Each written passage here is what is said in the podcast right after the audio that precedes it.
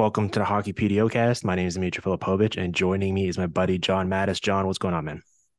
Not a whole lot. Just uh just getting through that first day after the deadline, minus the weekend. Uh still trying to process things, which obviously sets up well for what we're about to tackle. Yeah, it does. First show post deadline for me as well. Uh had a bit of a chance here over the weekend to reflect, tie up loose ends, see where we're at. You know, the dust has settled a little bit, although I still would like to see more games with some of these guys on their new teams to to really uh, get our sea legs. But uh, it's been a while since we did a mailbag here on the PDO guys, just because we were so busy over the past week or two with kind of like more pressing trade stuff. So now we have the benefit of taking a step back and and and answering some listener questions and, and having some fun uh, the way we were, we were doing previously. So that's the plan for today. We've uh we've asked the listeners to come through with questions. They've delivered. We've picked five or six of our favorite ones that I think allow us to cover the most ground. And so we're going to get into it. So here's the first question from Kyle. Kyle asks, "Who is the odd man out on D in Boston?" And the reason why this is an interesting question is because they've played five games now since acquiring Dmitry Orlov from the Washington Capitals prior to the deadline, and they're kind of left with seven NHL defensemen that I think they'd ideally like to play. So they've been basically alternating who sits in game one after the trade. They sat Connor Clifton, then they sat Matt Grzelcyk, then they sat Brandon Carlo, then they sat Derek Forbort, and then most recently they sat Matt Grzelcyk again. And there was some talk that in that most recent game against the Rangers on Saturday afternoon, that was the lineup that they would like to start the postseason with. Obviously, they have some injuries up front with Taylor Hall and and uh, Nick Foligno, and we'll see if they come back. But at least on the blue line, it seems like the fact that they circled back to Grzelcyk again um, indicates at least that this is probably the way they're leaning, how they want to start the postseason. And I think that's entirely fascinating, right? Because someone is clearly going to have to sit until there's injuries, and them choosing Grzelcyk. I don't know how you feel about that, but it's it's certainly a strange one considering he was like basically playing top pairing minutes for them before. Yeah, I mean, if you do a process of elimination, it's not difficult to get to Grzelcyk as the odd man out because obviously Orlov and McAvoy not going anywhere. Lindholm as well. That's three guys off the uh, the table there. I think Carlo's that second pair right D. It just it makes too much sense. I don't think uh, what they were doing taking him out of one game uh, was much of an indication of the future plans there. And then so then you get down to the third pair, and on Saturday, Forbort and Clifton. And I don't know about you, Dimitri, but Clifton is a is a no go there in terms of taking him out of the lineup. Just a very effective defensive minded smaller guy, but he, you know he plays big, kind of like Orlov in that way. Um, Forbort kills penalties. That yeah. I am. He's their leading penalty killer. Yeah, that that, that, that mixed with the size. I mean, he's six four. Grzelcyk's five ten, and I'm not saying this is what I would do necessarily, but I think Jim Montgomery is looking at that and going, absolutely, I want uh, this mean Forbort character in the lineup versus Grzelcyk, who's uh, you know not getting power play time, not getting PK time. Um, so when I sort of, you know, just throw everything out there against the wall in terms of okay, what makes sense, uh, and eliminate basically half of the defense core before you you even start thinking about things deeply. Uh, it's easy to get to Grizzly, and that, that's unfortunate. I think he's a, I don't know if underrated is the right way to put it, but he's a, a quality NHL defenseman. I mean, uh, there's no no reason he should be sitting out uh, under normal circumstances. Yeah, I guess for these final 20 games or so, they're going to keep rotating guys because they have such a healthy cushion for the President's Trophy and the first seed in the East, right? And so it's kind of a luxury they've afforded themselves. I think they're going to load manage everyone. Um, so that makes sense. But yeah, when, you know, obviously there's a bit of a moot point if they do have an injury to one of those seven guys, and then you kind of have a more natural, um, natural fit in terms of just putting all six of them in there.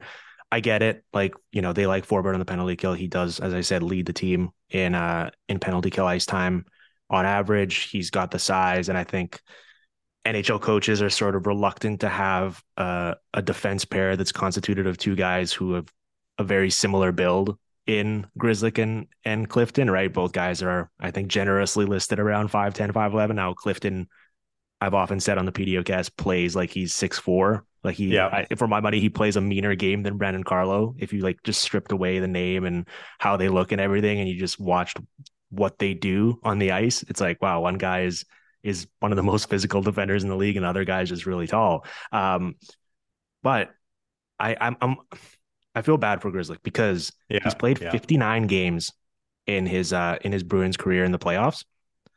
In those games, they've been he's been outscored 41 to 24 when he's been on the ice at five on five, and uh, there's been a lot made of his postseason struggles and how his game doesn't translate into the different playing environment once you get into the playoffs.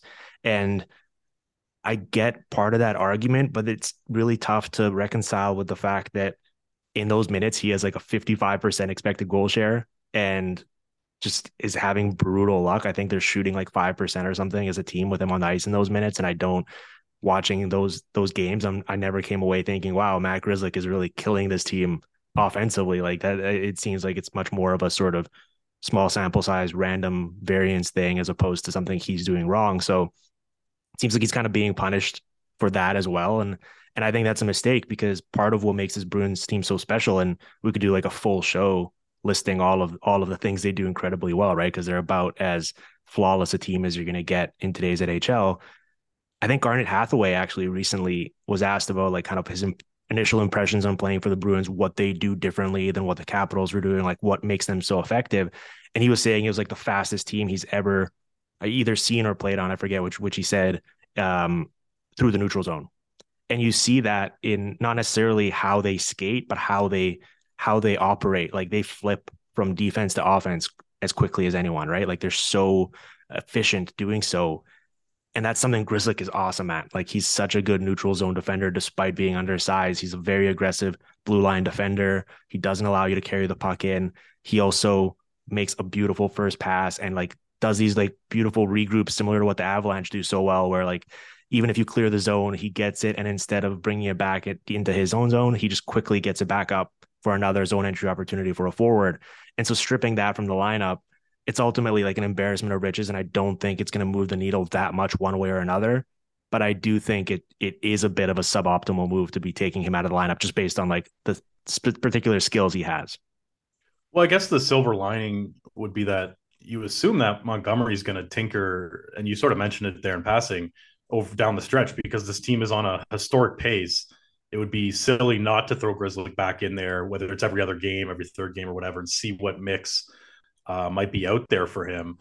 Um, and I mean, uh, another way to look at this, if you're Grizzly, is like how often do NHL teams go through the playoffs without getting a defenseman injured. You know, you see what the Leafs did. What they have nine NHL defensemen, if you want to like quote unquote uh, around uh, the NHL there. Mm-hmm. Um, and I think that's on purpose. I think it's not an accident. I think when when you look back at Cup champions, they get to probably defenseman eight usually. So Grzelcyk's got to, you know, at the very least keep that seventh spot. I mean, Zboril and Reilly are behind him, so I think that he's in pretty good shape there. But uh, it'll be interesting to watch because, it, like you said, it's like uh, you know the rich got richer over this this trade deadline period, and it's such a first world problem that uh, the Bruins might have here with too many good defensemen.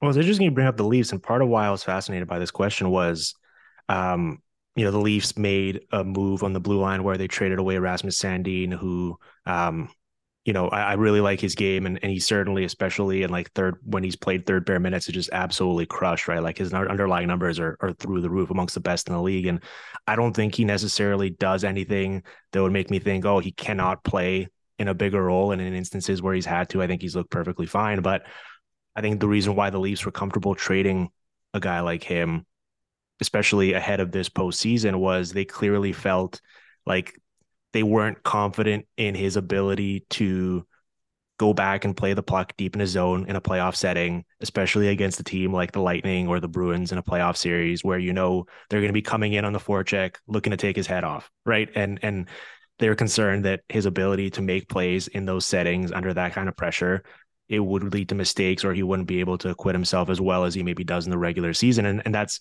that's like a that's not a unique thought process to either what the Bruins are thinking with Grzelcyk or what the um what the Leafs are thinking with Sandin. And I think that's kind of like a general thing that a lot of teams are coming around to or at least thinking about. And so I think that's part of the calculus here as well. So I wanted to bring that up. Well, and I think a lot of it is contextual in, in a sense that if we're talking about say Grizzly playing on the second pair, I think that's less of a, a topic of conversation in terms of oh how's he going to handle the four forecheck? Or if he's on the first pair for whatever reason. Like i think that coaches look at the third pair and just go i want to not worry about this this these two guys. And i think clifton certainly accomplishes that. Forbort i guess uh you know uh, depends on your mileage with him or your mileage may vary with him. But like it's relatively safe as far as uh you know just doing the bare minimum not getting scored on hopefully and you know keeping turnovers uh, minimized and and maybe Grizz like you look at and go well he might bring up our ceiling offensively but what does it look like defensively and you know you, you point out that he's perfectly fine in a lot of uh, defensive situations but when you're the coach and you're going how about uh, you know when I don't know, let's say it's the Leafs that end up playing him in the second round or something. Um, how does how does Grizzly handle a forecheck of O'Reilly, you know, Tavares and and whoever's yeah. uh, else out there with them. So that, I think that's that's also a big part of this. Yeah, yeah, I think the special teams utility is key too. You see it in like the the NFL, for example, with like how um how teams like dress their running backs, right? Like which one which ones are the backups? Usually they're the ones who have like some sort of um like special teams utility where they're either on the kickoffs or whatever, or they, or they can provide other value because they're they're probably not going to be as on the field in that case as often unless there's an injury, right? And I think that kind of applies to a third pairing defenseman here, where Forbort's ability to just like chew up significant amount of thankless penalty kill minutes and just be out there and just like eating shots and, and kind of doing all that all that dirty work is a big selling point I think here for them as well, right? Because like in an ideal situation, what's the five on five usage going to be like if you have Orlov, McAvoy, and Lindholm?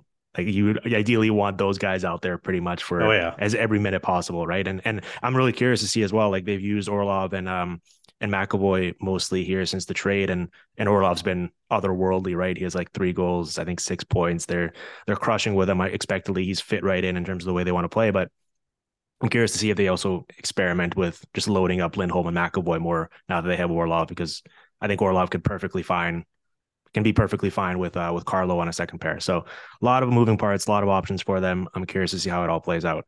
Let's move on to the next question here from Mo. Um, you know, we were just talking about the best team in the league.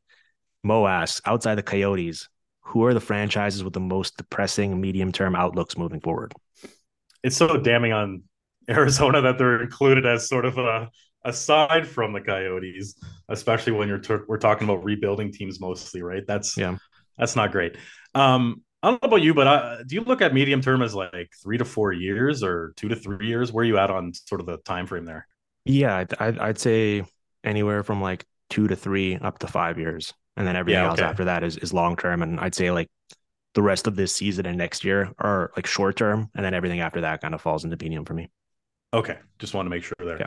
And so if we're talking most depressing in terms of medium term, I think it comes down to like, does a team have a distinct committed plan? Mm-hmm. And so to put that in the context of the deadline that just passed, the Capitals clearly have a plan here, right? They want to retool on the fly. Um, they have Ovechkin for another three or four seasons as he chases the record. And they thought, okay, after not doing anything to our roster all season in the last couple of weeks, boom, let's go. Like, let's trade uh, basically every UFA that's remaining. And we're going to try and flip this over. Whether it works, who knows? But like, you got to commend them for having the plan and committing to it. Mm-hmm. So there's a lot of teams that that don't necessarily fall into that bucket um, and that makes them depressing. And I honestly, I think I think the Flyers is, is oh, yeah. the one. They're the one team that really jumps off the page, and I'll just throw a couple of reasons why. So, first of all, I don't look at whether it's their NHLers now or their prospects and see a bunch of superstars. Like I, I don't see a bunch of stars even. Like the, the the high end of the roster isn't very high. Um, the cap sheet is pretty messy.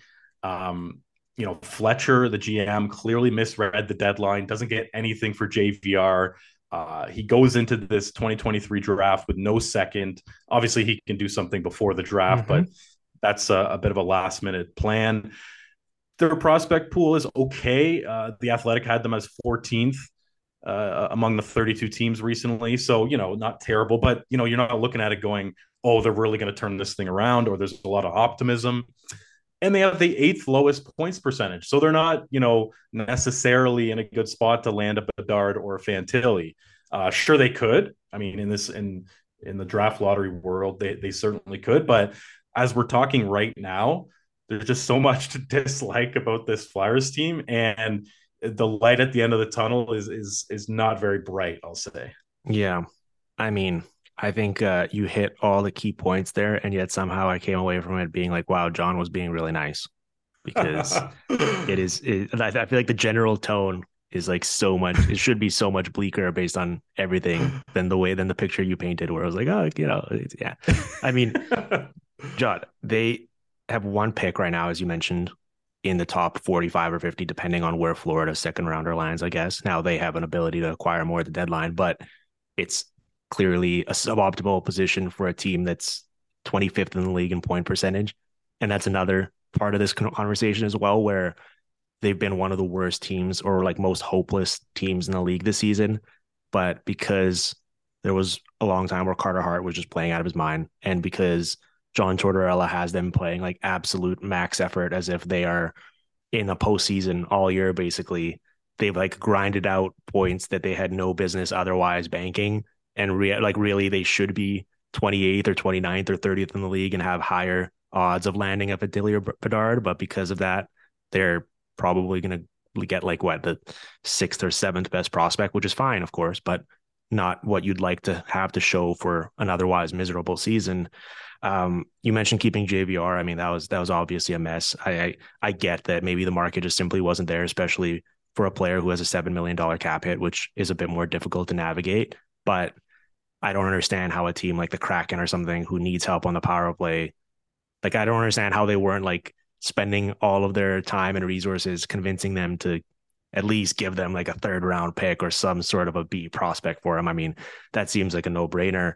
And part of this conversation as well is, you know, your own ability to uh, rationally um, evaluate where you are, come to terms with it, and act accordingly, right? Like I under I know they put out that letter recently, right? That was kind of reminiscent of what the Rangers did. We saw uh, both Tortorella and Chuck Fletcher come out and you know essentially admit that they need to like rebuild and this is like a long term thing and and they're not necessarily entirely deluded by by on how good they are, but actions speak louder than words. And you look at everything they did this past offseason, and it just it's not reflective of a team that understands that, right? Like they bring in John Tortorella they give a four year contract with uh with a modified no move to Nicolas Deslauriers, which is just absolutely preposterous. They trade picks, valuable picks at that, for Tony DeAngelo, and then come out mid-season and say, "Whoa, we were kind of surprised by how bad he is defensively." Actually, as if they don't have any access to any public metrics that would just show you that he was like a bottom five percentile defender last year, even when he was having a good year for the Hurricanes. Um, you know everything they've done is just is just runs polar opposite to what you expect from a traditional rebuilding team and now you look ahead and they don't have much draft capital they have 23 million dollars invested next season in a top four of Rasmus and Travis Sanheim, Tony DeAngelo, and Ivan Provorov. I I don't really see a quick way out here, right? Like who knows if Sean Couturier is ever going to play again? Ryan Ellis almost certainly will never play again they have one star skater, in my opinion, in Travis Konecny, who had a fantastic bounce back season, but he's 26 and has two years left on his deal. Like he probably should be traded for futures because he's one of the few assets they have that's going to recoup significant capital. So I don't, what's the way out over the next three or four years here without like a significant change in philosophy? Yeah. And before you transition to your one of your teams, I just want to say a couple things about Tortorella. Like, this isn't coming from the sort of media side of things where it's like, ah, oh, he's you know mean to reporters or oh he doesn't give reporters time at the time of day. This is more from a creating uh, your own gong shows kind of angle yeah. where you know like it, it seems like every other day you go on Twitter and you see a clip of Tortorella just either not giving information on like uh, a meaningless topic or not a meaningless topic, but just a, a, a harmless topic, or blasting one of his players, or uh, acting like he didn't know Travis Sanheim uh, had a bunch of family coming to Calgary and then decided to scratch him. Um, like it's just it's it's a circus in a lot of ways, And I just feel like it's got to be tiring to be part of that group. Like you're already losing, and your coach is just throwing gasoline on the fire all the time. Because whenever he makes some sort of comment, obviously the reporters go to the players the next day, or they hear from their family and friends about, oh, Torts this, Torts that. So again, this isn't like me complaining about Tortorella as a media person. It's just looking from the outside and going, is this the right time for Tortorella to sort of be, uh, I guess, uh, a hard ass for lack well, of a better word. no, of course. I mean, it. you, it's like, what are you trying to accomplish as an organization, right? You look at, I understand that they're blessed with significant, like they're much ahead of them in terms of the timeline, and, and they're blessed with significantly more young talent. But you look at what like a Don Granato's done in Buffalo, even dating back to last year, and you can like meaningfully point to the development the young players have had in terms of like him coming in and changing either how they're being used or what they're being asked to do, and then getting the results to show for it from moving Tage Thompson to center to like, you know, they bring in, they pick up Tyson Jost off waivers, and all of a sudden he's giving them very valuable defensive minutes. Casey Mittelstadt, all of a sudden, I thought was just a complete throwaway, and at least he's giving them some production. Like there's stuff to point to there of like, oh, he's he's doing a good job. Now there's another conversation to be had about Granato in terms of like I hate how he pulls his goalie super late, or or there's been times where Ukko-Pekka and Eric Comrie are struggling and he just keeps them in there as opposed to switching switching them out and to try and salvage a game. Like whether he's the coach for them once they start playing playoff games and every little one of those margins matters. I think those are two different skill sets for a coach, but it's clear that for development and kind of on the way up, Granato's doing an unbelievable job. And that's what I would be looking for from my coach if I was in that position, not someone to try to quote unquote change the culture of this team in in all of these sort of outdated ways that don't actually reflect in the results. So um, there's a lot there on the Flyers. Here's my team. It's got to be the Sharks. I, I, know that you know the the Timo Meier trade is good because they even though I was underwhelmed by the return, at least they get a quantity of assets, right? They get that first, they get another potential for another first, they get prospects. That's good. If they had done that with Tomas Hertl at last year's deadline, I'd feel even better. Um, but you know that was a different management team, so you can't hold that against Mike Grier, of course. But you just look at the books, and they have four more years at eight million for Logan Couture after this one, three more years at seven million for Marc-Edouard Vlasic, four more years at eleven point five on Erik Karlsson, who I thought this was their best window to trade him and get legitimate assets back, even if it meant eating some of his salary for those four years. We'll see what happens at the draft and and what they're able to get back in return. Um, they're paying Brent Burns 2.72 million for two more years after this one. They've got four more years of Martin Jones's buyout. Like they have so much inefficient spending on their team, and they don't have a top prospect pool to come in and produce on ELCs in the meantime, right? Like we just saw William Eklund come back, and, and I'm excited to see him play on this team for the rest of the season, hopefully. But there's there's not like this next wave that's immediate that's going to be like all right they're going to have these four or five really awesome rookies that are going to be in the team next year all, all instantly producing. It's going to be a couple more years of being 27th 28th in the league and really struggling and just basically waiting for some of this money to expire. And so when you're thinking medium term for me for the sharks i think the next three or four years are going to be just as painful as basically the last year or two have been. Yeah long term i think you can talk yourself into okay if Grier plays his cards right over the next couple of years and is able to offload more contracts that and you know they land a Bedard or Fantilli or Carlsson or whoever at the top of the draft, and you go okay, like they they got something to work with here.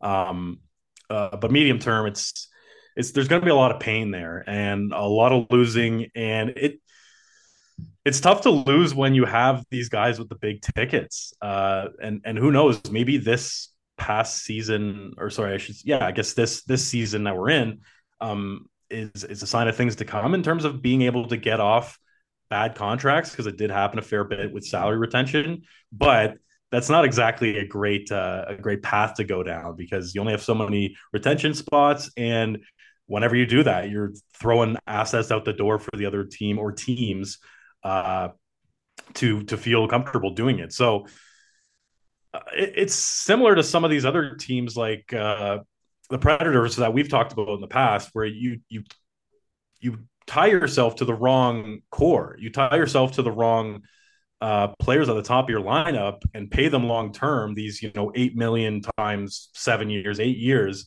and they're just impossible. Uh, to turn around, they're impossible to get rid of. And you know, not to make this all about the Predators, but I love what they did around the deadline because they finally said, "Okay, let's turn the corner here. Let's do something different. Let's not bang our, our head against the wall. Um, but it's a similar thing with the Sharks, where uh, good luck moving some of these contracts. So I, I, think you're bang on there with the Sharks. It's uh, it's pretty bleak there. Uh, like say if you compare them to the Ducks, I, I even though the Ducks are horrendous to watch sometimes, especially on defense this season, mm-hmm. terrible underlying numbers, like just a lot to not like at least they have the Zegrases and the McTavishes and well, the, I, the Drysdales of the world. What I would also say with the Ducks though is like, and listen, no, I don't think anyone's been harder on them than me because I was excited to watch them this season and they've just been an utter mess in every way. If they win the Connor Bedard sweepstakes and they're going to change their coach and they bring up like an Olen Zellweger, they they even Pavel Mintyukov, they bring up some of these guys they've drafted recently. Like there's a very realistic range of outcomes for them as soon as next season, where I don't think they necessarily become a playoff team, but they go from being historically bad to like legitimately entertaining slash a pain to play against, right? And and I think that is within their range. I do not see that as a range of outcomes for the Sharks because you look and it's like Karlsson's having this unbelievable throwback season. He's going to win the Norris this year.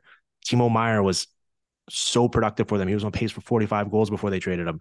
And they were still with those seasons they were having, still 27th or 28th in the league. Like, yeah, it's, I, I don't oh. understand how that's going to get better. Uh, like, it, it, needs to get significantly worse still for them before it does get better. And so, you know, at least they've started that process. Like, there was a year ago, maybe or so, where they had all of these bad contracts, but also they had no picks. And, and, and it was like, that was incredibly tough. At least now, you can start seeing some of the light shining at the end of the tunnel, but it's still a long process for them. So I think the I think the Sharks and the Flyers are, are two really good picks here.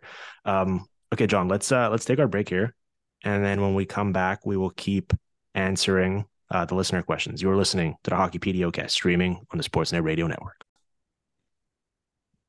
All right, we're back here in the Hockey PDOcast with John Matisz taking your listener questions. So, John, here's the next one. Mo asks, or sorry, no, we did we did Mo's question. We did Mo's question on the Coyotes. My bad. Um, Asan here asks, in a conference full of pretenders, is Edmonton now the best team in the West after their addition of Mattias Ekholm? I think the short answer is yes, probably. Um, and then the longer answer is that I think it's between Edmonton, uh, Colorado. Mm-hmm. Obviously, we've yet to see them really at full full health and full boost. Um, and Dallas is certainly in the conversation. I mean, one thing we can't discredit here is the Jake Oettinger effect. Uh, just phenomenal last year during the playoffs. Hasn't missed a beat this year. You know, Edmonton questions in goal. Colorado, obviously, Georgiev's been good, but uh, but you know, is he up to to snub as far as Oettinger and the standard he's set? And like, I don't know. I just look at Dallas's lineup and I really like their forward group uh, whether it's that top line that that you know you wax poetic about a lot mm-hmm. with, with, Robertson, Pavelski, Hintz. I really like what Ben Wyatt Johnston and either Dadonov or Dellandrea have been able to do this year. Uh, their D, I, I would say, as a group is good, but not excellent. Um, but they're in a conference that's quite weak. I think Dallas needs to be up there.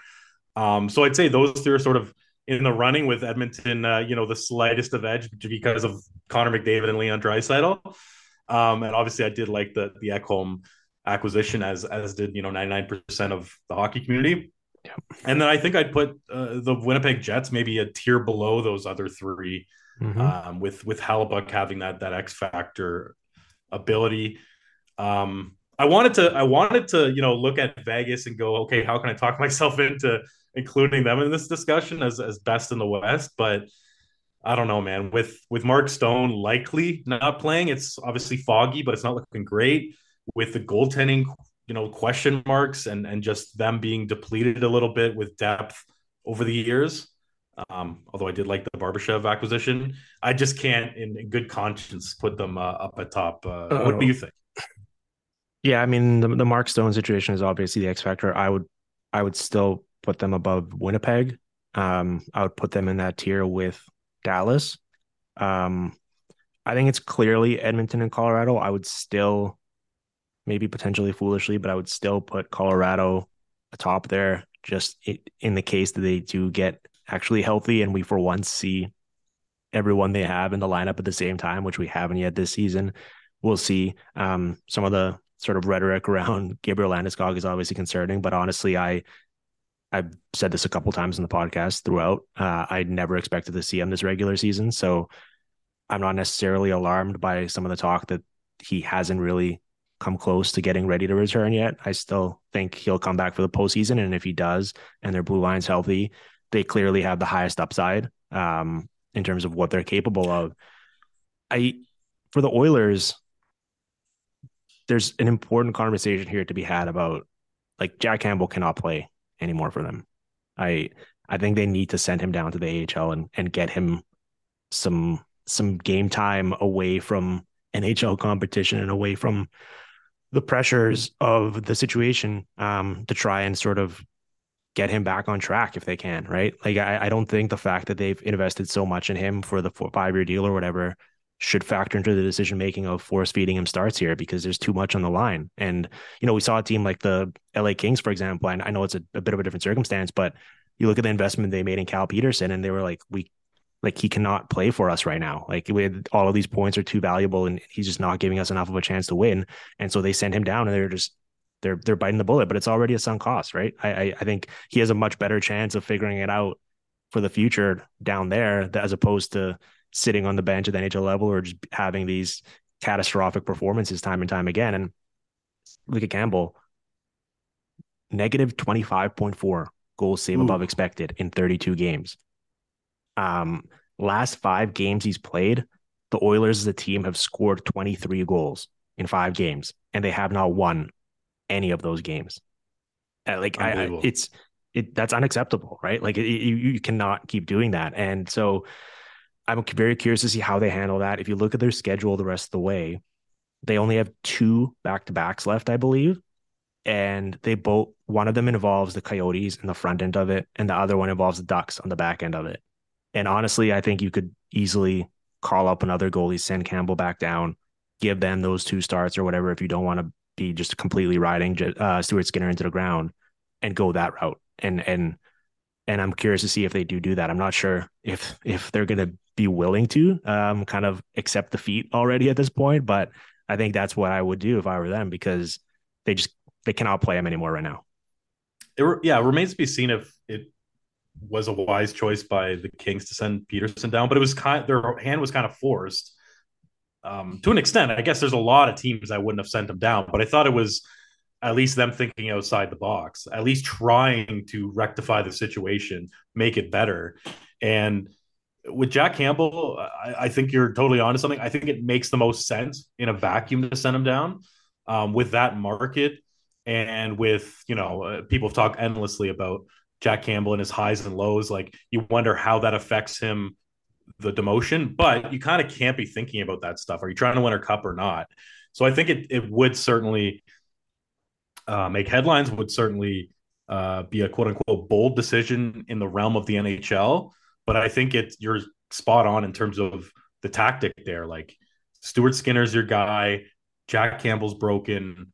Let's try to fix this at least to some extent heading into the playoffs so that Campbell can back up Skinner and you don't feel like if if push comes to shove and you have to throw him out there that it's the complete last resort. You want to have some semblance of of confidence and you know you brought you brought up the sunk cost. I mean this guy is around for another handful of years, like four years after this one, yeah, four years. So I mean, it's either you bite the bullet now with trying to rehabilitate him, so to speak, uh, build up his game again and get his confidence back, all that good stuff, um, or you wait till the off season and who knows where he'll be at then. So.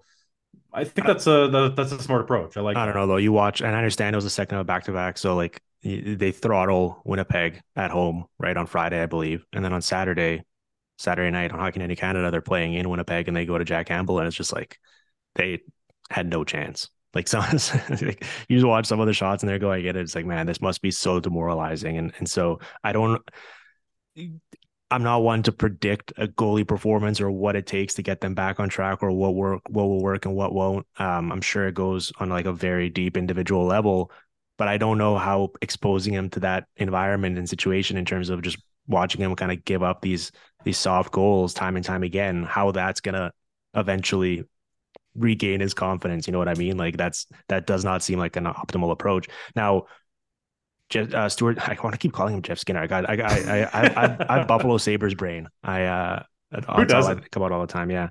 Stuart Skinner is already up to 36 games. Since going pro a handful of years ago, he's played 47, 44, 32, and 48 games.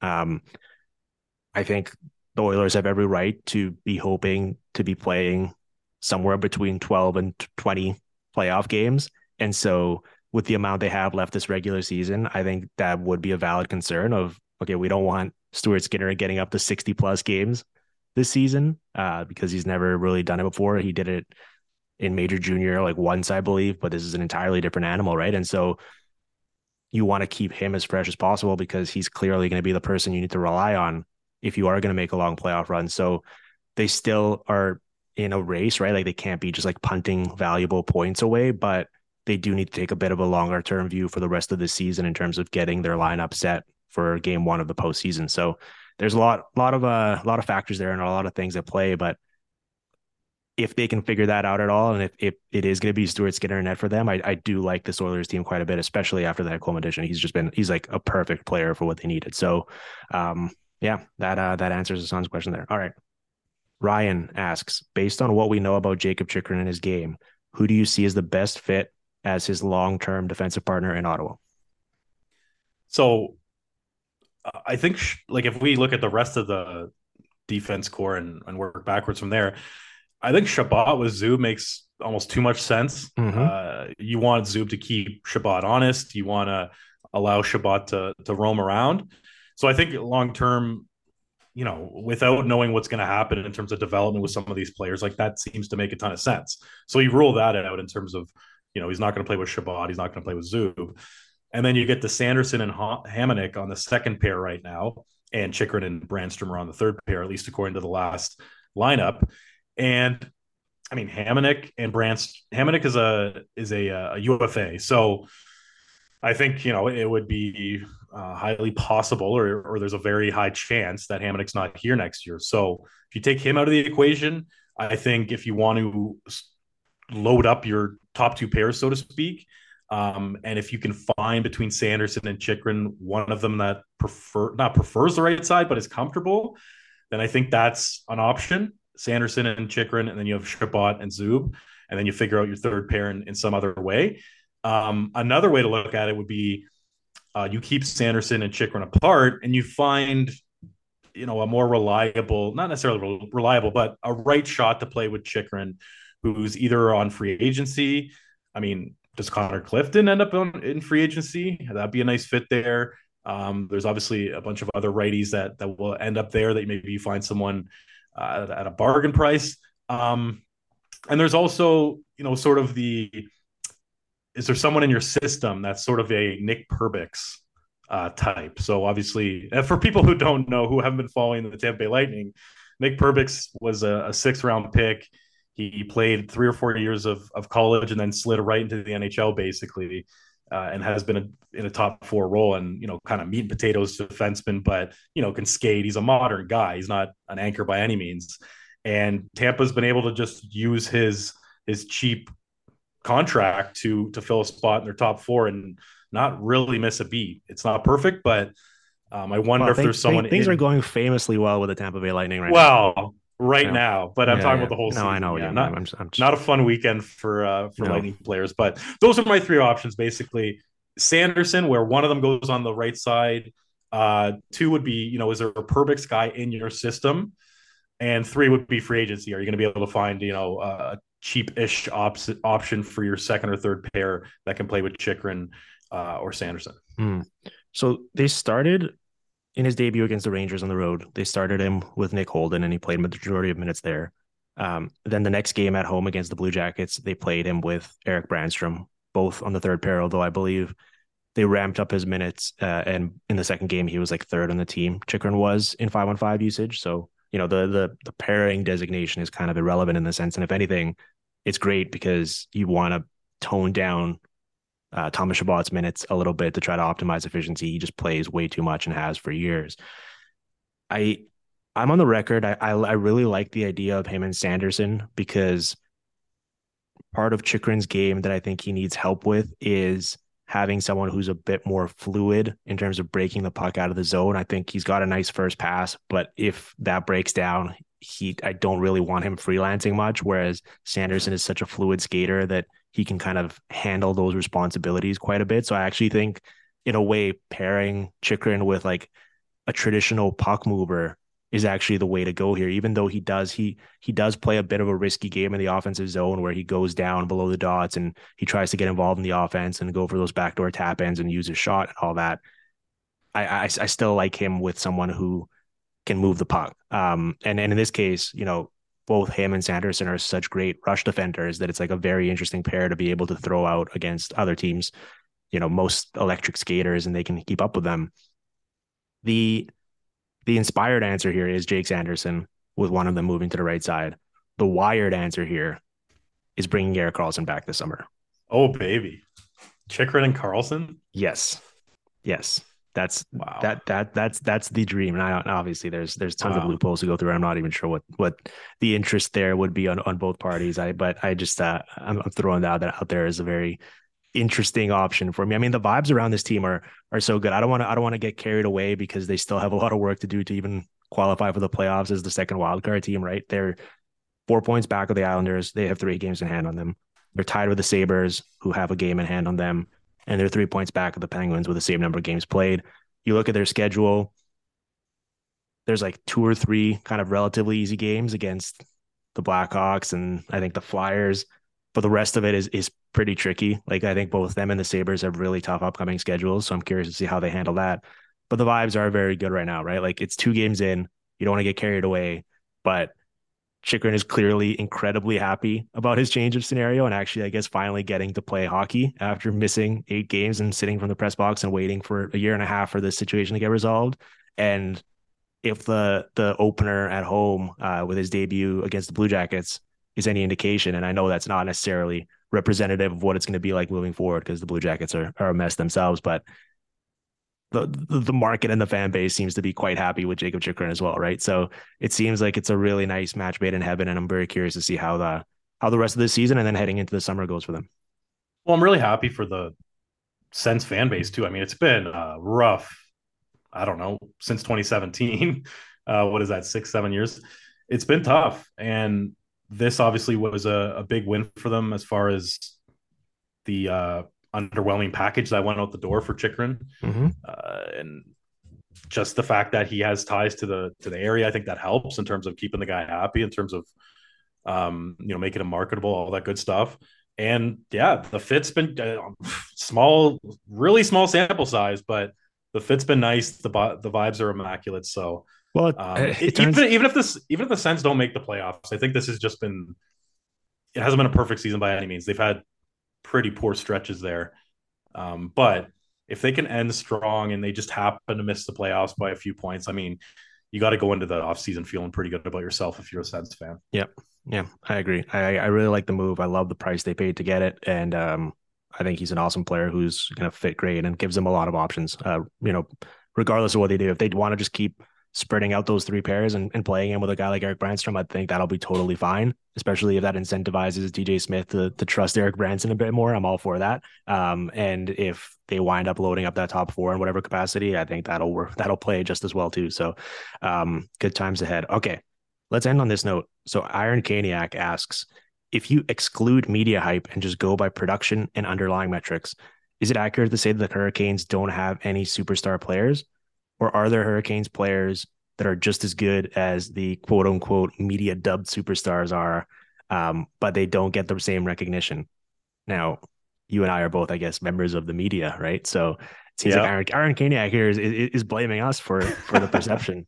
um, but it is an interesting conversation, right? Because the Hurricanes certainly, compared to other top teams, and I, I noted this if it weren't for the the year the Bruins were having, we'd all be talking about the fact that the Hurricanes are on pace for like 120 plus points or something this season themselves. They definitely do it by more of a sort of balanced approach, right? Even if you look at the usage um, up front, like Sebastian Aho plays 19 and a half minutes or something, and then everyone else is like 18 or under. Like it, it's it's much more of a of a of a balanced approach in that regard. They're clearly not just leaning on one pair or one line up front. And I think that certainly has a bit to do with it. Like Marty Necas leads the team in points and he's 40th in the league. Sebastian Aho's 53rd. Um, so I, I, I think that it's kind of as simple as that. Um, but I'm kind of curious for your take on this and sort of the players that we attribute superstar status to, and then how that kind of um, ties into team success and and all that good stuff. Yeah, I mean, if we're talking legitimate superstars, I don't know if Aho would make the cut. I mean, he's obviously uh, a superstar in a lot of ways through the the lens of a hockey nerd, right? And same with you know a, a Jaccob Slavin.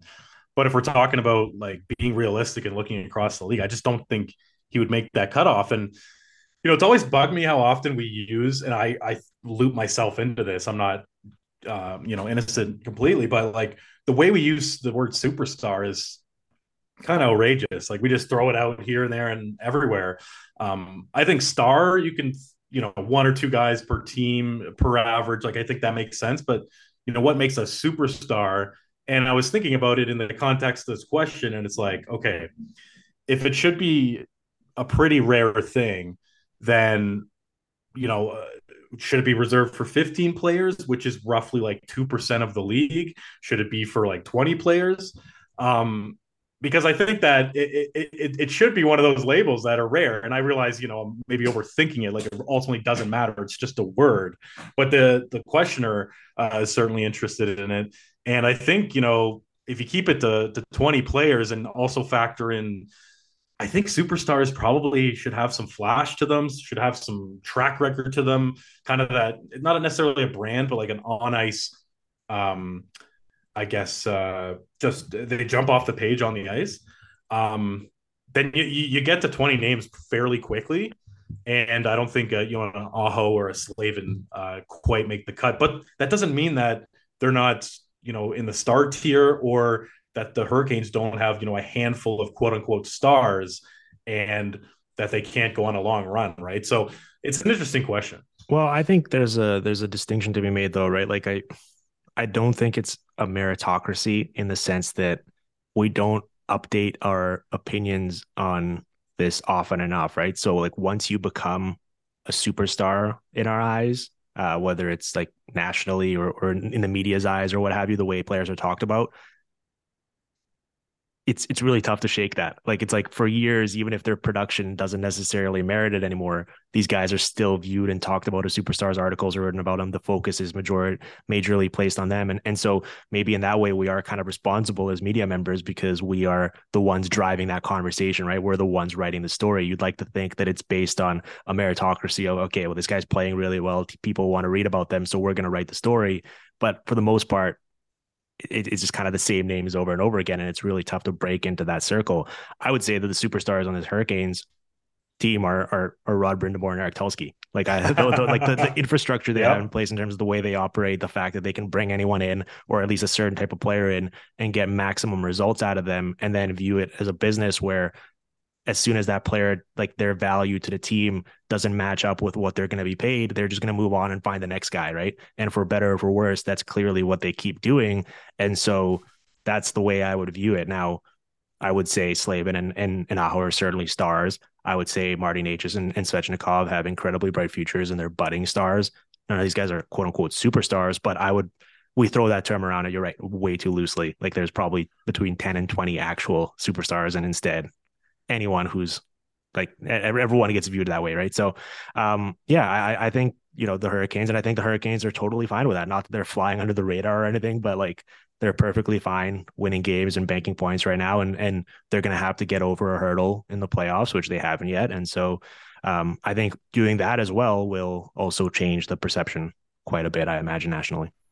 Well, and I think if you're listening and you're a Hurricanes fan, you're going, oh man, we don't have any superstars, or our only superstars are our coach and our assistant GM. That's not bad. Um, I mean, I, I, mean, the sustainability no, of that is much better than banking on a player who could get hurt at any point. That's exactly what I was going to say. I was going to say if your identity is tied to the coach, and it's actually like a very good coach who's very uh, sort of direct and like this is what we do, this is how we play, and it's effective and it takes you places. Sure, they haven't won a cup, but one of the best run organizations. Uh, they know exactly the type of player they want. And they go out and get them. Um, like you said with Tulsky, they're kind of ruthless in some ways in terms of letting guys go or just circling a name and getting it. Um, so it's actually it's kind of a backhanded compliment, I would say, that Rod Brind'Amour is the face of the franchise, and that's that could lead to a cup. Uh, it doesn't mean that you know, if, like if you say the Oilers as an example, obviously McDavid is the face of the franchise, and it could lead to a cup, but there certainly is a lot of uh, uneasiness in in that market because you look at the rest of uh, the team, the organization, and go, is it all figured out here? Obviously, we got Draisaitl, we got other pieces, but like, is the stability there? And I think in Carolina, there's no question the hmm. stability mm. is is quite there. Okay, John, we uh we're out of time here. We got to get out of here. I'll give you quickly an opportunity to just let the listeners know where they can check out. Yeah, sure. So on Twitter, I'm M A T I S Z J O H N. So just my last name, my first name, and uh, it's the best place to check out my stuff. I tweeted out and um, just fired up for for the, the stretch drive here, Dimitri. Like what a crazy you know few weeks there. You could even go back to the Horvat trade and just nonstop news. And it's nice to now settle in and start watching these new players on new teams. Yep, yep. I echo that entirely. All right, John, this is a blast. We're going to have you back on soon. Thank you to the listeners for listening to us. If you enjoy what you heard, go smash that five star button wherever you listen to the show. And we'll be back tomorrow with more of the Hockey PDOcast streaming on the Sportsnet Radio Network.